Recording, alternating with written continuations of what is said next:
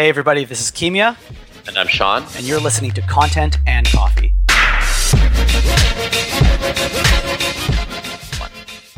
Hey, everybody, welcome to another episode of Content and Coffee. I'm here with Sean, and this is episode 14. And today we are going to be talking about B2B digital marketing and what companies can do to improve their marketing. Because we have seen uh, now more recently than ever that there's so many different channels that you can do that you can use to acquire customers, but not a lot of people have a, co- a coherent and clear strategy to do so. And so today, what we're going to be talking about is the funnel that you have to be aware of to make sure that you're maximizing your business growth. So, what that looks like is acquisition at the top of the funnel, conversion as the next step, engagement, revenue, and referral. And we're going to dive into what each one's means. So, Sean, why don't we talk about the first stage of the funnel? Absolutely. Acquisition is what drives all the later stages. So, when we talk about acquisition, we're referring to how does a business acquire leads, which are potential clients slash customers. And just to reiterate what Kimia was saying, we're really focusing on business to business digital marketing, which is different um, in many ways from business to consumer digital marketing. So we're answering the question that a business might ask is how do we get found by other businesses that are going to want to buy our product or service? And the first step is acquisition. So the low hanging the low hanging fruit is is the website itself set up to collect leads and once those leads are collected, is there an easy way for those prospective clients or customers to contact the salespeople? Mm-hmm. And go ahead. Yeah, so I was just I was just going to jump in and say, you know, one of the things that differs from B two B to B two C is B two B might involve more stages because the deal size is a lot higher. So a good example is like um is a pharmaceutical labeling company. That is definitely a B two B example because that deal size is going to look like eight grand a month just to get a license to the software. And they're not going to pay for that right away. They're not going to land on the website, say, oh, this looks great, and sign up with their credit card. They're going to want to talk to sales. They're going to want to see if this product solves their specific needs. Or, you know, in the case of a marketing agency, they're going to want to see a proposal where if you can specifically help them with, say, three of these stages. So if their website isn't set up, how can you help them do that?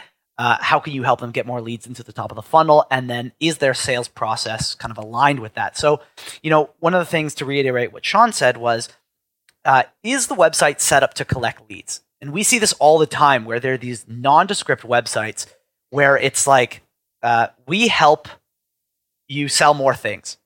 And that doesn't actually mean anything to the person. What you want to do is you want to make sure your website is set up to answer the specific problem that that customer is searching for. So in the example of um, digital the digital marketing, you want to help it say something like, "We help you sell more things through a coherent digital marketing strategy," which is a little bit more targeted and might be what the person is looking to the problem they're looking to have answered. And so if the website is set up properly, you're going to have lead capture right there, right below the headline. So can they put in their email and can they talk to sales right away? Can they book a time? Mm-hmm. Um, definitely. Yeah. I definitely agree with that. You know, the purpose of the website in the first place is oftentimes to capture leads. So, especially for business to business, there has to be a professional way for those leads to be acquired. And on top of acquiring leads on the website, the once the website is set up to properly capture leads, the next question is how do you get traffic to the website? And one of the first questions to solve that problem is are you targeting the right keywords? And to do that, we have several tools. We've talked about in other podcasts about tools we use to help businesses find which keywords they should be using. But to simplify it, when you talk about the keyword, from my point of view, you want to find A, keywords that your potential customers or clients are actually going to search, and B, keywords that have a relatively high search volume, and C, keywords that have a level of competition such that it's realistic you would be able to rank for them. Mm-hmm. You don't want to spend like the best bang for your buck is not going to be spending a year trying to rank for a keyword that has a difficulty of 70 out of 100. It would be much better to rank for a lower volume, lower difficulty keyword that actually has search intent behind it. Um, you know, one of the things that I just want to back up real quick and talk about is the types of organic content that you need to figure out that is going to be best to attract people to the site. And so the obvious place to start would be um, blog posts and email marketing and uh, making sure that your social channels are covered. Because that is that's the backbone of your inbound strategy. And then you can get into to building out ebooks and and those types of a uh, little bit more down the funnel content. But the the main thing that i want to focus on is what sean said is making sure that your blog posts have the right keywords in them so that they can attract the right customers at a keyword difficulty that you can actually rank for in the right time frame because i think time frame is something that people think about but they don't actually implement mm-hmm. absolutely and once you get them onto the website, once you're producing content, you need to be asking yourself, does this content, is your content a solution to the problem the prospective customer has? Or should, you know, or shed light onto something in the industry that they would find valuable. So the next step for B2B is you really do need to have a high quality of content because it's going to be viewed and read by people working within other businesses and it's going to be read with a professional eye rather than kind of an aimless consumer that maybe wouldn't be as judgmental. Yeah, absolutely. Like your the content isn't going to be I don't know, 16 fashion trends to look for. That's very much B2C. It's going to say specifically how your software or how your business can solve a problem for your customer because if someone what what you might want to do in a quick tip is look at the time on your website in Google Analytics. I would bet you that it's between working hours in a specific country. So if you drill down and see that most of your traffic is coming from, say, nine to five or uh, eight to seven, let's say, those are very much working hours. And those are people that are looking for solutions to problems in their specific business. So make sure that your content is geared to solve or answer those questions and problems. Mm-hmm. Definitely. So, Kimia, once the content is dialed in, what do you think people should ask themselves regarding how to distribute that content? So there's a few different things that you might want to look at. And the first thing that I would say is what channels make sense for your content to exist on. So um, Facebook versus LinkedIn is a perfect example. If you're B2B, Facebook might not be the right place for you uh, unless you're a specific type of business that you know your audience is on Facebook. If you're selling, say, metals, I would recommend LinkedIn over Facebook 100% of the time. But if you're selling software, and you know that your customers sometimes like to slack off at work, Facebook might make sense for you. And that this could be something like turning your ad into a blog post, or sorry, turning your blog post into an ad and then running it on Facebook between a specific time to make sure that your audience sees it, lands on your site, reads the blog post, it answers their question, and then they are then inclined to reach out and contact sales. Versus LinkedIn, where you could say, I know that uh, prospective metal buyers are looking to uh, to build out their inventory, your uh, your advertisements in terms of your content, so a summarized title uh, plus catchy subtitle, shows up on LinkedIn. It, it's the same channel. It shows up on LinkedIn. They click on it. They say, "Yes, this answers my question," and then they click through to your website. And then hopefully, like we've talked about earlier, your website is set up to collect those leads, and then they can easily reach out to you. Definitely. I think that summarized it very well. And we've sort of touched on different sort of organic versus paid ways to get content out there. So as you mentioned, organic is the the blog posts and just posting organically to LinkedIn and things like that. And then also you can get the content out paid methods, which is Google AdWords, Facebook ads, or Quora is just starting to launch some paid uh, mediums as well. And I think that, like you were saying, in general, things like Google AdWords or Quora are better for B2B because it's more professional. Mm-hmm. But sometimes it could be worth dabbling into Facebook ads with a B2B business as well, depending on the nature. Yeah, and I will say this really quickly. Organic is definitely where you want to be because it's a long-term uh, long-term answer because mm-hmm. it's you know, upfront it's expensive, but over the long term it's going to be a lot cheaper than just dumping money into ads. But I will say this, the quickest way to gain results is to do a combination of both. So have an organic backbone for your inbound strategy, but then put a little bit of money behind your content to make sure that it's getting eye, uh, eyeballs right away, because mm-hmm. then you can tighten up this uh, this funnel a lot quickly, a lot more quickly than you would by just running organic, or build out a more robust strategy long term instead of just running paid. Definitely. I think the next point on our list here was conversion. We've already talked a little bit about this, which is essentially optimizing your website to capture the leads once you bring the traffic to the website. And I guess the only takeaway here is that even if you're doing an amazing job filling the top of your funnel with leads, and if your website doesn't answer their questions and have a way for them to contact you and move to the next step, then you're kind of wasting your efforts at the top of the funnel. That's right. I, I couldn't say better myself. Conversion is absolutely how you make the most of your existing traffic on the website. There isn't much more to say about that. Definitely. Let's move on to engagement. Yeah. So this one's pretty important because a lot of people think that once they've converted their potential uh, lead into a sales call, they're done. But that's not at all true. What you really want to optimize for is the bottom of the funnel, which is referral. And the best way to do this is through solid engagement of your product or service. So, a really good example of this is when Ghostit first intakes customers, we immediately set, get them to fill out a questionnaire that outlines their initial content marketing strategy.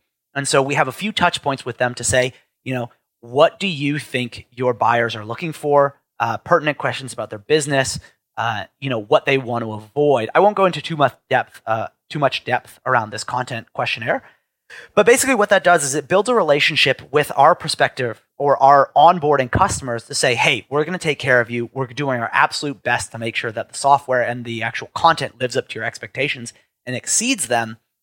And then what that means is then they later think that the onboarding process was a very engaged one. And therefore, it sets the expectation at a very high bar versus when they convert and you just leave them to figure it out for themselves, it's much more likely that they would leave the software, leave the product, and not have a very positive experience to share with other people later on.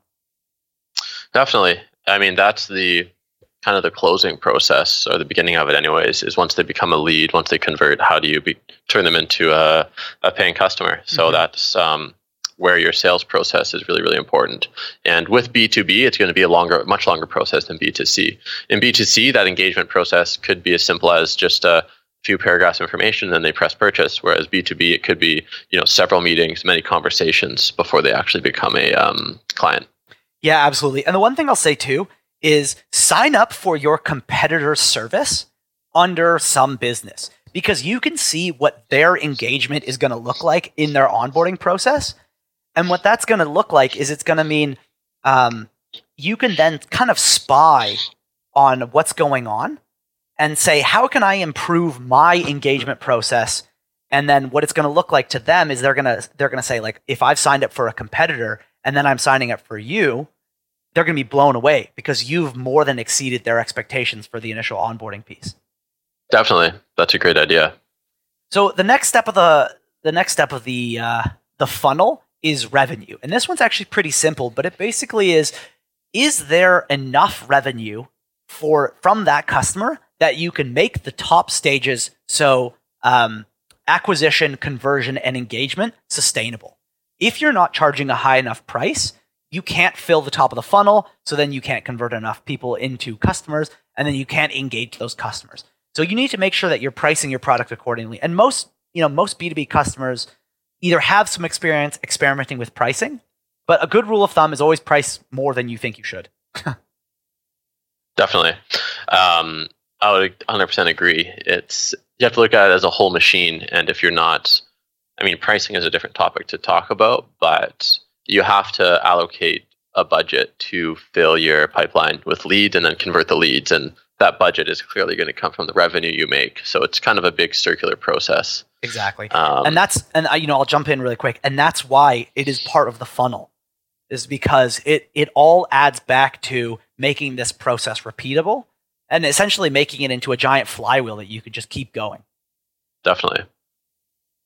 So, for the last stage of the funnel, this is the most important part because this is what keeps everything going. Is your whole process good enough that you can generate word of mouth referrals? And this is where the referral part comes in. Referral is by far the cheapest and most effective way to acquire new users. A lot of Ghostit's biggest customers have come through on warm referrals because we've done a good job of taking care of our existing customers. We're actually pitching to a big enterprise company right now because of a word of mouth referral. You want the above experience. So all the way, and I'll reiterate, reiterate the funnel once again acquisition, conversion, engagement, and revenue to be so good that your customers just sell your product for you. They say, you know, Ghost is phenomenal at automating our content marketing. I highly recommend you use them. You just complained about how your marketing isn't where you want it to be. Go talk to these guys. Definitely. same with North Digital as that, or and any business really, referrals is how you can see that exponential growth, and it's completely word of mouth. Is from the business standpoint free marketing, and it's also it's the best place to start. If you get a referral, uh, or if you get a new lead that came from a referral, they start off having so much more trust in you than if they just found you on the internet.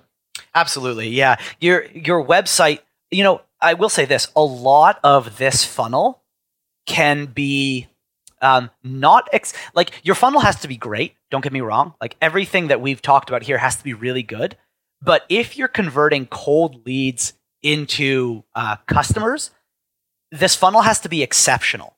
If you're converting warm leads into customers, your funnel has to be good because, like Sean said, there's already a level of trust in there that you can say, look, you know, uh, maybe our website doesn't answer 100% of your questions, but you're much more likely to contact sales because one of my friends, your customers, has referred me to you. Absolutely. Yeah, couldn't agree more. So, referrals are always the best way to get a new customer or client. But of course, to get referrals, you have to get a large amount of clients and customers to begin with. So, that's right.